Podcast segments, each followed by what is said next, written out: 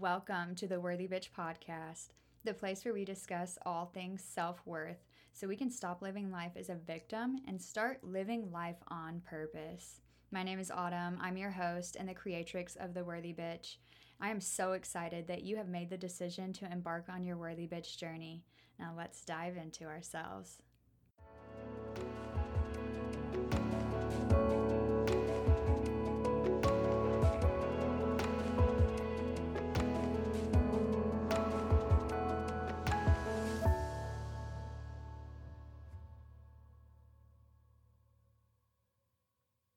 Welcome to the very first episode of the Worthy Bitch podcast. I am so happy you are here, and I just want to take a moment to commend you for being here and showing up for yourself in such a profound way. This podcast is definitely not for the faint of heart, and it's not for the easily offended. I will tell you that. We are here to face our demons, however they choose to show up, and we turn them into our best friends by learning from our shadow side in order to see our self worth so we can start living life on purpose. So, what started my worthy bitch journey? Um, that would probably have to be hitting rock bottom emotionally and losing all hope in life because I had unknowingly become a victim of my emotions. Can anybody else relate? We are not usually taught about emotional intelligence in school, so we never learn how to handle our own emotions, and then they eventually begin to rule our lives, which is definitely an undesirable side effect of not having the education that we need when it comes to our emotions. But let's take it all the way back to the beginning of my story so that you can know that you are not alone no matter how lost you feel. I have felt so lost, broken down, completely hopeless, and um, I will let you know that that it doesn't have to end there. Okay, let's dive in. So, I grew up surrounded by chaotic situations and experiences, always struggling to fully understand the things that I would see and hear, and the lack of correlation between what I experienced and the things I was being told about those experiences. Due to having no control over what was happening, which is no different from most kids, I decided to just accept it for what it was. Seeing it as unchangeable. Well, simply because for me it was. And through this decision, I learned how to be a pleaser. Can anybody relate? Do you know what it's like to be a pleaser, a people pleaser? Denying my own needs and desires in order to play my role as a good daughter. Polite, dependable, loyal. This denial extended to my emotions as well, classifying them as bad or wrong or an inconvenience more than anything, really. They got in the way of my role. They were not in sync, um, so I hushed them up. They they definitely did not serve the mission I was out to do, which was be perfect, really. And let's be honest, I'm sure several people can relate to the fact that as women, we expect ourselves to be perfect while knowing that it's not possible. I was telling myself that emotions were just unnecessary to begin with, or in general at all. I saw no need for them. After all, I had come to realize that they only seemed to make things appear to be worse. I mean, I thought I had a good thing going by ignoring them as much as I could until I couldn't anymore. Because I was not honoring myself and my emotions, they began getting louder and stronger and more intense. And I would suppress so much that I would eventually explode and end up saying and doing things that I did not mean and would later regret. All of this by the age of eight. I remember this very distinctly. My first memories are from the age of three, so these are very, very clear memories in my mind from then on. A pattern of this nature would continue to shape my emotional life for the next 15 years or so, until it would prove to take over my life altogether. I hit a point where I could no longer suppress what had been so desperate to be seen for so many years. I could no longer pretend that the emotions I had been carrying inside were not there. I had pushed them down for so long that it was full up and there was no more room to push things down. Do you think that meant that I just stopped having things to push down? No, definitely not.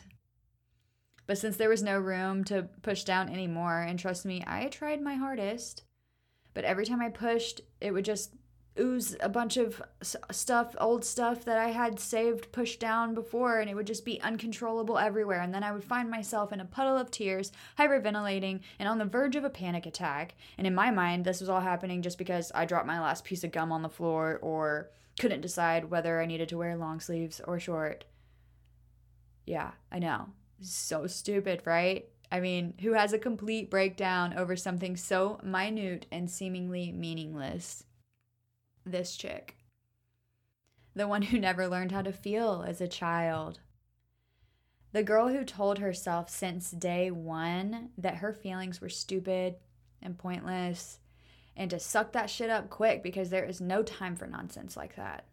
I felt like a crazy person. Sad, right?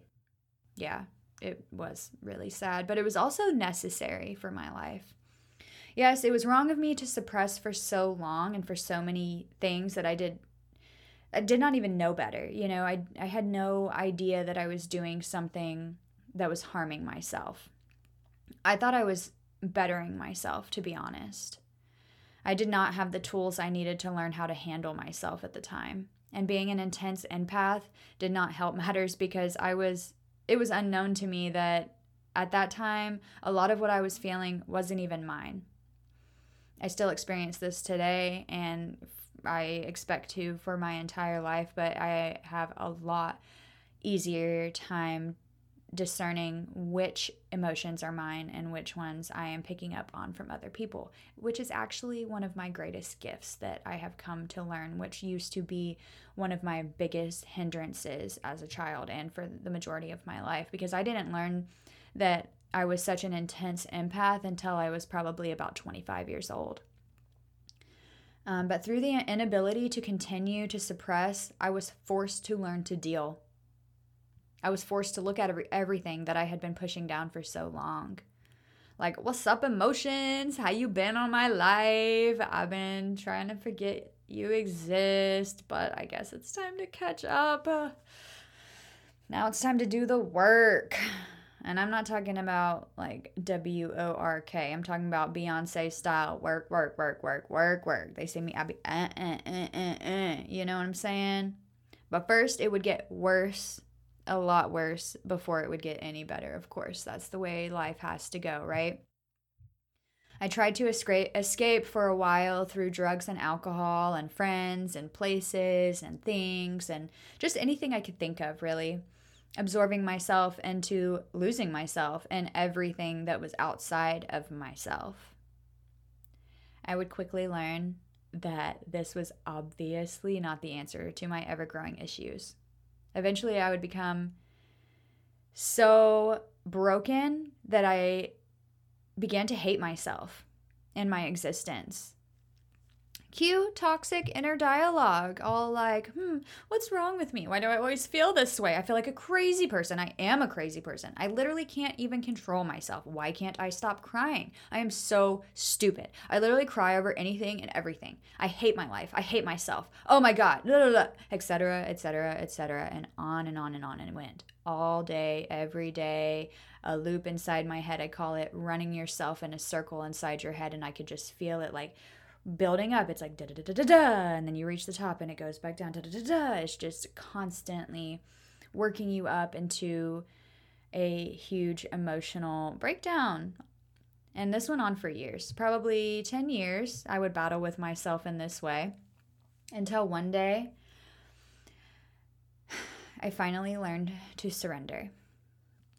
But it was not easy or fast or pretty or light or anything that you would think. I mean, I didn't hear angels singing or see rainbows all over the sky while I was dancing in the street to a Vanessa Carlton comeback song, like making my way downtown, walking fast, faces passing, homebound, do do do do do. Yeah, I wish. I wish it was like that, right? But transformation doesn't come in on a silver platter, all pretty wrapped up in a bow. Like, oh, I see that you are ready for your awakening now. How nice it is finally here to see you. Please do come sit and open this fancy gift of your new life I have created and wrapped up so nicely for you. What? No, that's not the way it works. Why do we think that when we are on the path of awakening, which most of us don't even realize that we are on, by the way, until we have walked far enough to look back and be like, whoa, did you? Did you see what happened back there? I mean, that shit was nuts, right, bro? What? Did you see that? I can't believe I made it out of alive, honestly. But why do we think that we would just wake up one day awakened and ready to step into our new lives of peace and tranquility and everything's just going to be love and light? I mean, who decided that that's what awakening is supposed to look like in the first place? My guess is that it is someone who hasn't actually experienced it for themselves and they're just making assumptions from the outside looking in. Like, oh, that person, they look like they have their shit together. They must have just always had an easy life. And I don't know about you, but I cannot tell the temperature of someone else's home by looking through their window from my own window, like across the street, which is what that's like trying to look in on somebody else's life and act like you know what they're going through or what they've been through or anything. No, it's not possible, right? So I learned to burn like a phoenix. I learned to feel. I learned to heal myself. And I had the pleasure to learn from so many beautiful souls along the way. Different techniques that would prove to be my life vest to help me keep my head above water when the storms come and the waves turn violent, which will always continue to happen throughout life. I don't care who you are, you're going to have times in life that are not enjoyable and that you wish that you didn't have to encounter, but we cannot avoid it and we cannot run from it. Trust me, I have tried to run from most things in my life. That was my go to reaction for years. Anytime things got uncomfortable, I would just hit the road, Jack. Like, don't you come back. I had no regrets. I was just ready to go, but I was just literally bypassing my own evolution. I learned to stop reacting and start responding, right? Because we don't want to react. We do not want to react the action that has made us feel the way we're feeling in the first place back out into to continue that pattern, right? That's just insanity. If it we don't like the way it is, like if somebody cuts us off in traffic or something and they're having road rage, and then all of a sudden we react to them by getting road rage and laying on our horn and then like riding their ass and trying to piss them off just because they pissed us off. What is that doing? You just let them drag you down into the mud with them. Um, that is definitely not the road to your transformation. I will tell you that right now. But recognizing it when you do it, on the other hand, can be step one, right? But I learned to stop being a judge and to start being a healer, a self healer. I learned that it was up to me to make these changes that would bring joy to my heart and meaning to my life. Nobody else could do these things for me. And it was through countless empty efforts that I learned to stop giving my power to those around me, hoping that they would give me back my joy in exchange. I don't really remember what exactly brought me to yoga. I think I just knew that I needed to do some type of exercise because my despair was starting to show on the outside. You know, when we choose to carry so much baggage, it is bound to get too heavy to carry it all on the inside, if you know what I mean. Plus, I thought all those complicated poses looked pretty, you know? It's like, hmm, I could do a handstand. But I was so lazy. I started out with just doing weird little stretches on my floor watching Netflix just to move my body a little bit. Then I fell in love, right? Yoga taught me how to feel my own body and to be okay with that and how through feeling and connecting with the self, we can learn to move the emotions, which are energies in motion. Mm-hmm. Yeah, we can control that energy that's in motion and move it where we want it to. We move it through ourselves to be seen for what they are so that they can be learned from and then released and transmuted back into the earth. Through the education of yoga, I was introduced to the ancient wisdom of Ayurveda, the sister science of yoga, where I learned all about the elements of my body and its relation to not only the external world, but also my own personal internal world. Learning how everything I choose to do and experience, eat, and bring into my being, as well as the thoughts that I allowed myself to think, were all playing a major role in not only how I viewed the world, but how I portrayed myself and was seen from those around me. Ayurveda showed me the who, what, when, where, and why of life and made me okay with it, granting me the permission to accept and honor myself where I was, all while educating me on how to make the necessary adjustments to access my true potential. Then the icing on that cake was meditation and breath work to deepen that sacred connection between mind, body, spirit, and soul. I eventually decided to expand this education, which took me halfway around the world to Bali. Anybody who's ever been there knows that it is a magical, magical place. And I don't just mean pretty pictures on the beach what you see on Insta and on on the internet. No. It has some serious, serious sacred energy and magic. This would prove to be an insanely great challenge for me, as well as a huge catalyst in my journey of self healing. And if you ever want to be put face to face with yourself while busting wide open, so you can get up close and personal with all of those skeletons hiding in your closet that you see, like, oh my God, what are you doing here? I thought I would never see you again. Um, I swore we worked through this already, right? Anybody experience that? If you want to crack yourself open and heal all of those things that you don't even know are in there anymore, go do an Ayu Yoga training in Bali, preferably with Jai Wellness. You will never be the same. But then, why would you want to be? I learned to live life on purpose. I remember during my training, I sat for an hour or two crying to Nicole, my instructor, and telling her that I just didn't see any point in living on this planet. Why what's the point of life? Nothing matters. All we do is try really hard to be the best that we can be and to be successful or whatever this world says is successful on this planet. And then we're just going to die one day, right? So it really doesn't matter. I've always had this complex in my head that it's like, okay, everything matters and nothing matters.